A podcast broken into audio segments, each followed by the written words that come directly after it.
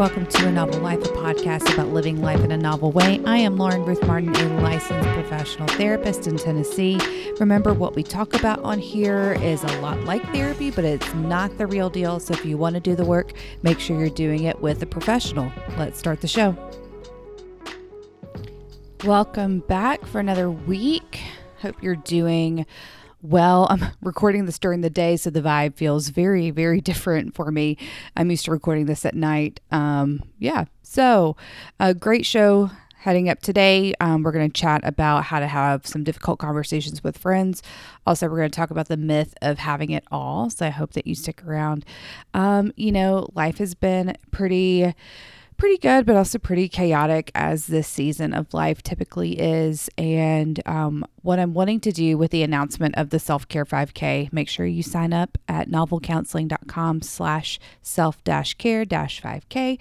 Um, and or you could just get the link from Instagram at Lauren Ruth Martin. Um, I want to give y'all just like little tidbits to help you along the way. Most of the content between now and the 5K is going to be centered around values work and self care. Um, but just a quick little tidbit for this week, um, oftentimes the barrier to self care is that idea of um, of time, and I want to encourage y'all this week to start challenging that myth around time and look into the idea of incorporated self care. Um, another version of this, um, the concept is called temptation bundling, where you do something that you normally don't want to do with something that you like. So, if you're wanting to get more physically active and you go on a walk, you would pair a podcast that you only listen to or a playlist that you only listen to when you were on the walk.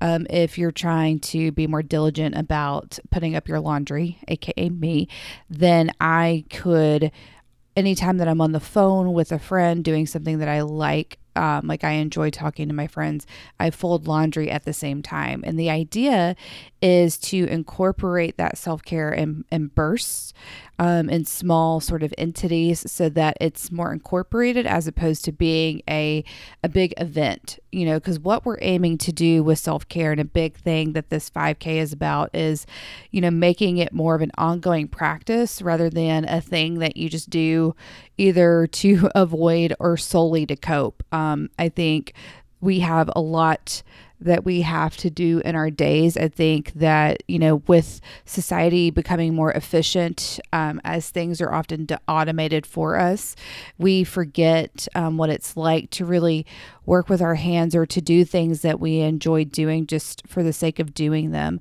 Um, in fact, my husband and I had a whole conversation around what's a hobby and what's a side hustle.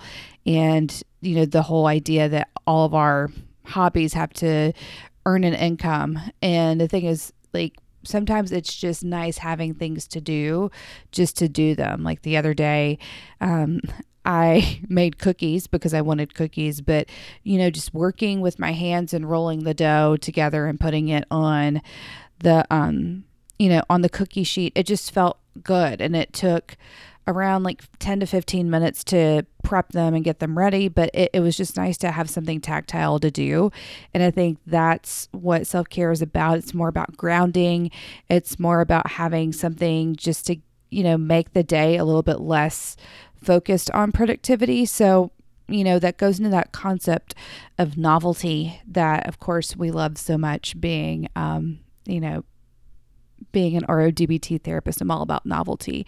And so this week, when you think about, I don't have time for self care, maybe you don't have time for, you know, a spa day or, you know, sitting down and reading, but there are things that you can incorporate, whether that's a book on tape, whether that's um, a playlist, whether that is, you know, actually breathing when your Apple Watch says to breathe, um, doing those little drinks of emotional water through the day um, are really important because we can't, we're not robots and we can't be always efficient all the time.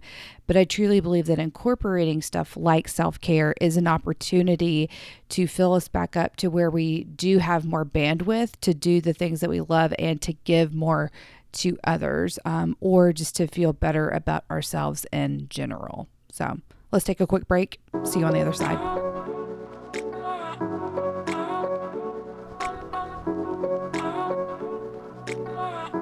As always, you can ask a question anytime on Instagram at Lauren Ruth Martin. Send me a question. Um, I also try to do like a question box once a week. So you're welcome to you know, send me a question that way. I'll typically give a little bit of an answer on um, my stories and hide your identity, of course, and then go a little bit more in detail on the show if I feel like it's something I want to go into more detail about. So, this week's question um, somebody asked, they had concerns about their friend. Um, they had been not eating so much, they had been losing weight, and they were concerned and they didn't know how to approach the topic. And, you know, the answer that I posted online was around the idea, um, and you'll hear it in different ways, in different um, formats of therapy or different approaches, but the idea of I statements. And what it basically is about is when you have the conversation, um, and this is more on a broad scale because there's different nuances um, to friendships and, you know, the role of feedback in friendships. And essentially, what you're doing is offering some sort of feedback that can be done with good intent, but it may not have a great impact. And so you have to be mindful of when you're giving the feedback of the potential impact on the relationship um, and it may touch on topics that either your friend's not comfortable sharing or really they don't have enough awareness to in that moment.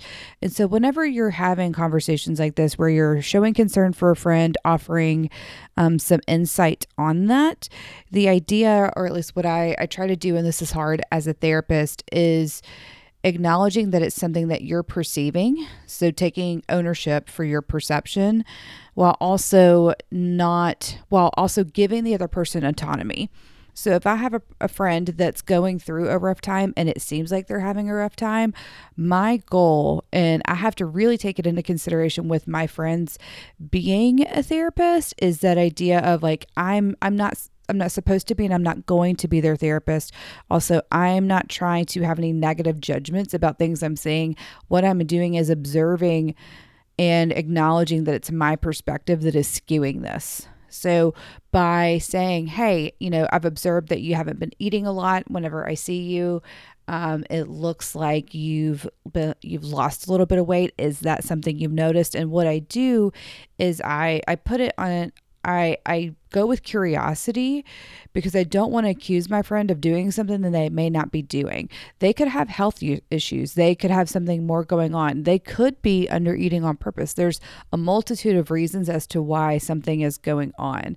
And so if I approach it with curiosity and acknowledge that it's my bias um, coming into this, you know, and there have been times where I've said, hey, you know, I'm a therapist. This is just something that I see, or hey, this is something that I just kind of have an eye for, or this is something that I just, you know, I may be assuming because I see this, you know, every day acknowledging that there are different things that might be shifting or skewing that perspective is helpful because what it's doing is not putting your friend in the hot seat when they didn't really ask to be in the hot seat um, and they didn't really come to you for advice or information. And i think that's what we have to realize is that as we get older you know these these tough conversations are helpful because as friends what's helpful in friendships is when we have blind spots, when we have somebody that's willing to to share blind spots with each other.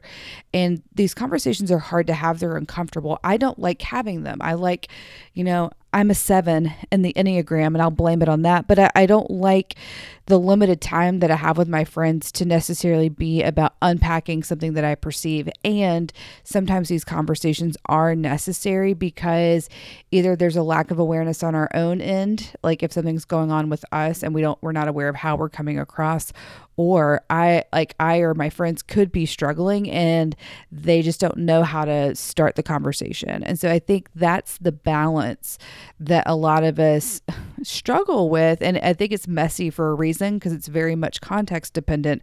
But the idea is is to not um, avoid tough conversations, but be aware of the potential impact and take ownership for what you're seeing more so than blaming them for what's going on. Um, that takes into consideration nuance. That leaves the door for openness and curiosity to happen between each other.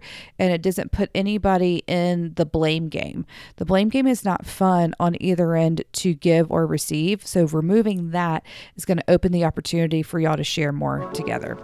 All right, let's take another quick break.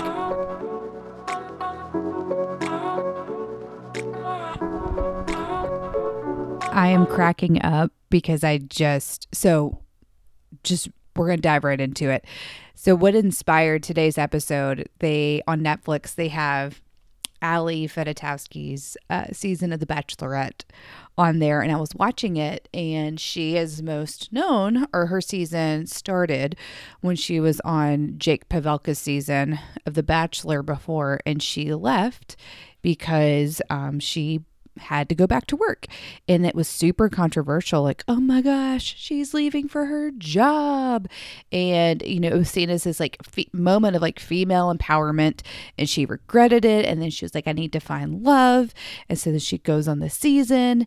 And anyway, as I'm watching this, I'm like, oh my gosh, like I felt awful for her. And here's the thing this was in 2010. And I'm just now realizing one, that's a decade ago. Two, oh my gosh, fashion was hilarious back then. And like I was in my mid 20s then and I was living my best life, but it was so much easier. You didn't have to contour, aesthetic wasn't a thing. Like Gen Z would be completely outraged by how us as adults, like, carried ourselves day to day. Um, but it's so much easier, like just to compare. Ugh, I just, that was my one of many realizations. But what I found interesting was that you know, here's this girl, woman, um, here's this person. Let's just get with that. Here's this person coming on the show to find love, and she, you know, reaches this crossroads that I think a lot of us do in many areas of our lives that truly challenge that belief that you can have it all. And I may personally, and as a clinician, I come from the belief that you can't have it all. And so if you want to have it all, this is not the podcast for you. Having it all comes at a price. So if you want to have it all, you have to realize that you're not going to be able to have it all. And that's because it is literally impossible unless you have an exorbitant about amount of means to have all the things that you want evenly. So if you are going to aspire to have it all, you have to get comfortable with the idea of juggling. So I guess I can say that. Like, I'm not a fan of believing that you can have it all and it all be in balance at the same time. And this is something that has really personally has been challenging since I've become a mom and I've really had to challenge tra- traditional gender roles and the pressure that that puts on me as somebody that has been more career focused and somebody that, you know, I thoroughly enjoy being a mom. I thoroughly enjoy my child. I don't enjoy it all the time. Um, I love my kid to death, and I, I feel like I'm working on trying to be as much of a present mom and going for quality of time over quantity of time but that whole notion of like counting hours and calculating and making sure things are even like it just it just screws with me hardcore. So when you think about this concept of having it all we all have a vision that comes to mind. So let i want you to take a minute. And when you think about what does having it all mean to you we're all going to have like uh, the collective of us that are listening to this are going to have very definition very varying definitions as to what having it all means. And i want you to be aware of any harsh judgments that come up with that any sort of minimizing or downgrading or even rigidity locked to it you know, we all have this idea, we all have this sort of notion of what having it all means. And I want to encourage you to not have any shame around it while also noticing that there may be aspects of that that aren't helping you. So you define you know what what does having it all mean to me you notice what comes up with that is it shame is it disappointment um, is it pride that you've really achieved what having it all means for you. And maybe there's a secret to it.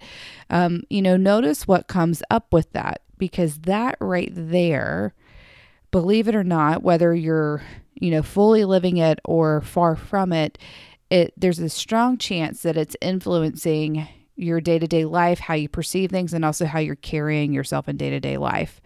And you know, part of this stuff is what's going to be in that self care 5K workbook that we're doing. Because what this boils down to is, you guessed it, values. Values and expectations. And so when we think about our definition of having it all and we notice what comes up, I'm imagining alongside this, expectations and grief also come up. And we have to look at those expectations and see if they fit the current context of where we are. And we also have to see if there are things that we need to grieve in that. Um, I can mainly, you know, I can mainly speak from some of my friends' perspectives in regards to um, certain things like marriage, dating, um, career, parenthood. You know, there are lots of expectations around those sort of universal milestones. So, like dating, marriage, job, um, kid or no kid connection there there's certain expectations around that that will change and shift as we get older and I know enough about the demographic of this podcast. I know just enough to be dangerous to know that most of y'all are in your 20s all the way up to like your 40s. And your expectations, and this is something I have to call myself out on, is are the expectations and the goals that I've dreamed for myself in my teens and 20s, are they still even doable in my 30s? And I will have to ask this as I continue get to get older because sometimes thing, like things have changed. If we think about, you know, and I always reference my husband because I think he's just so cool, but like he did the whole he he traveled, he worked a job that had that flexibility with it. What it has done like he he's he lived a very very cool life and he still lives a very cool life.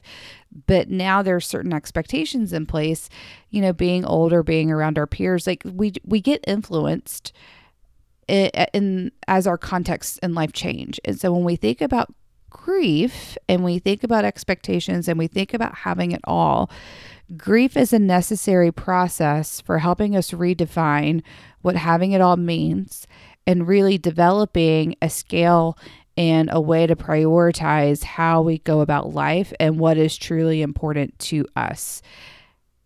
With all of this said, you know, so so far what we've covered is that idea of defining habit at all, notice what comes up, being defining expectations and area potential areas for grief. That's how we are contextualizing our having it all and really testing the um, if it's applicable where we are so that we can begin sort of creating action plans and action steps to move forward with it.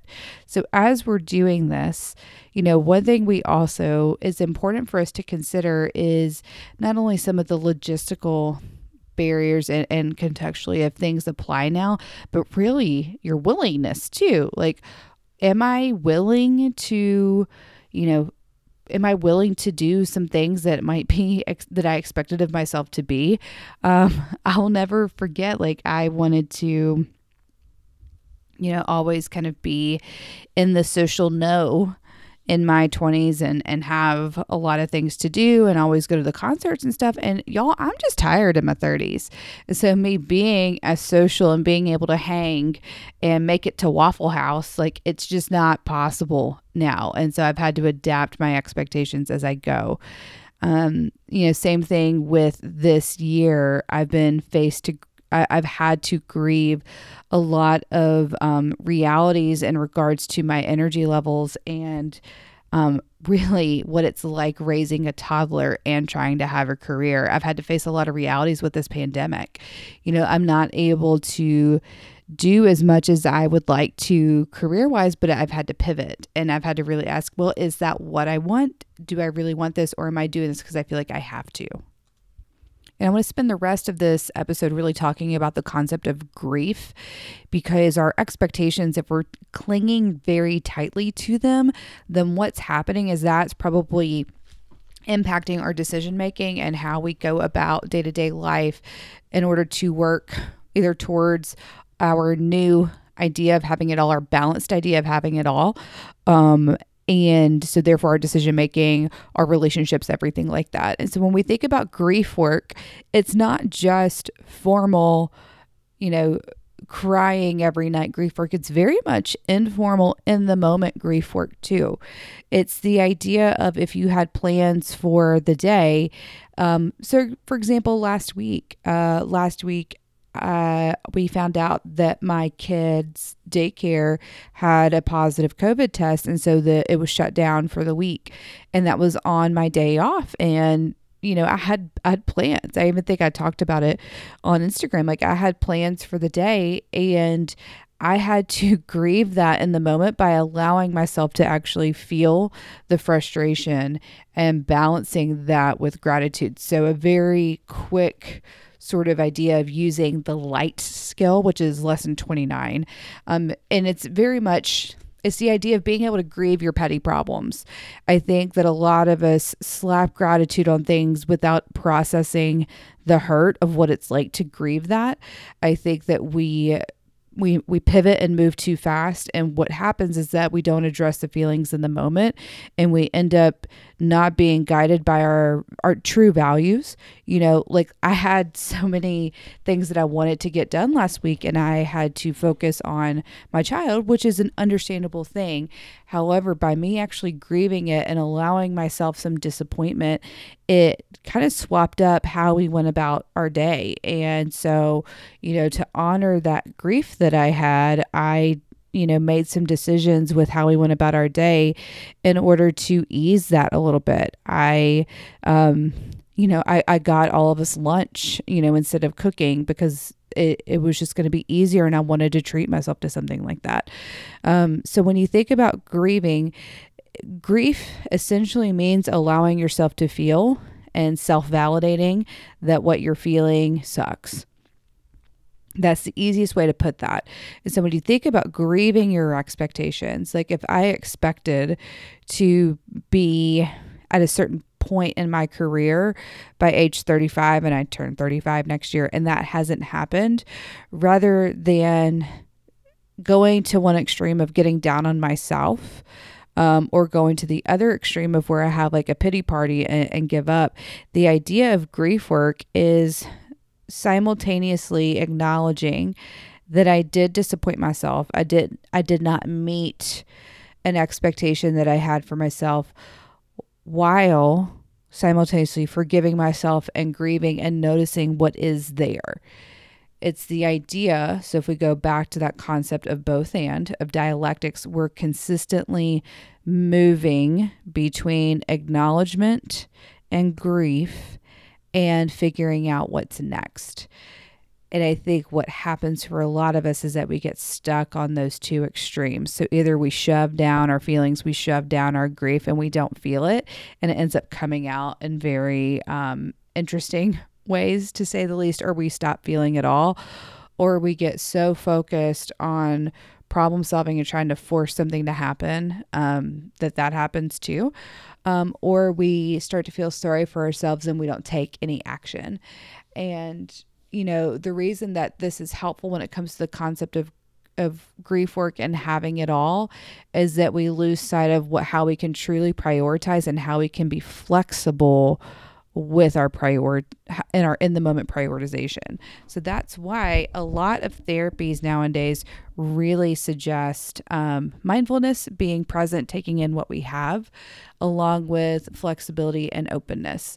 And so, what I want you to imagine if you're trying to figure out how to plate your life to where you can have it all, you have to be aware of the plate that you have and you have to be aware of bandwidth and, and, you have to sort of face reality while also being open to the idea of making adjustments as needed day by day. Um, so if I have this plate in front of me and I'm in the kitchen and how I portion my plates, it's going to be different based on the day. Based on the resources and based on what I have, I can desire to want more, and I will have to figure out a way to get to that. Um, but sometimes I have to work with what I have in that moment and see how that fits in. This also goes into the idea that we've talked about a lot on this podcast of being about process, being more values focused instead of end game focused. Because we don't, if we start orienting ourselves towards values, whether that's connection, whether that's independence, whether that is adventure, if we do that, so let's go back to like husband traveling. He had a lot of flexibility in life in his 20s to knock out a bunch of countries. You know, you get a you get a steady job and a kid and a wife and your flexibility sort of goes out the window. However, if he decided to orient himself towards the idea of adventure being his guiding light, while simultaneously grieving the flexibility and freedom that he had in his 20s, the idea goes from there is that you then begin orienting yourself towards adventure. So you put adventure on your plate with what you have in the moment. So adventure for, you know, late 30s Henry can be different restaurants. It could be day trips. It could be hikes. It could be planning a trip down the road. It, you know, that's what life can look like. And we had a lot of stuff planned and then COVID happened. But if you orient yourself towards adventure, you know, then your your idea of what you have on your plate expands. And that's why values work is important because if you start if you look at your definition of what having it all means to you, I would put a little bit of money, not a lot, but enough to feel cocky that what you have on your idea, and I know that I'm guilty of it as I'm talking about it, of what having it all means to you is a lot of end game stuff. It's a lot of specific goal oriented stuff, whether that's followers, whether that's income, whether that is um, X amount of kids, whether that's um, a partner, whether that is a specific house. Like there's a, a chance that it's all quantifiable, semi materialistic stuff on your plate. And if you were to take that off and begin replacing it with values, I would be really curious to see if that perception of having it all looks different, if it actually is possible as I'm challenging myself, but you can also get more flexible in how you manage your day to day decision making to orient towards that.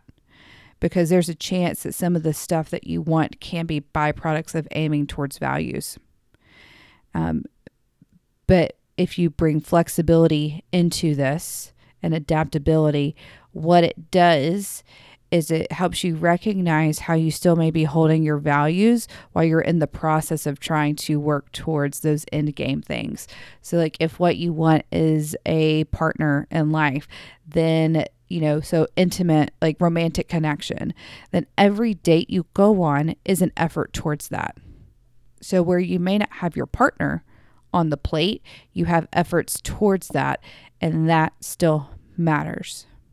And now that I'm talking this out, I'm like, well, maybe, you know, maybe you can have it all, but having it all isn't about trophies on a shelf. You know, having it all is about, is more about the how. Having it all is more about the how you go about life and less about what life produces for you. That sounds pretty catchy. Not going to lie. I'm kind of impressed with myself right now. So when we think about that idea of having it all, what I would encourage you do, to do is to revise the concept of what having it all may mean or what it's defined by, while simultaneously allowing yourself to grieve that some of those things that you wanted or felt like you should have may not be as important to you anymore. Like, I can tell you that there were things that even a year ago that I was beginning to work towards and things that I felt like I needed that I, I'm really realizing that I, I don't really want. And that grief process is kind of bittersweet because it's bringing me towards the things that I want to work towards. But at the same time, there's a lot of fear in letting that go. And so that's where I think grief is a lot of, it's more about emotions and feeling and allowing things to shift as opposed to just being sad. And so, yeah, sorry, my mind is blown right now about this whole thing. So, hope this was good for you. Thank y'all so much again for another awesome week. And I just got to blow my own mind. So, there's that. Um, as always, I need your help getting this podcast out there. So rate, review, subscribe, share, do all of those things. Don't forget, um, there's merch for sale on my website. Same thing with the Self Care 5K. Get signed up. You're going to want to pay attention to Instagram this week at Lauren Ruth Martin. I have a pretty sweet giveaway. So yeah, we're, we're making things happen. Um, I hope to see you next week. Until then, have the week you're going to have.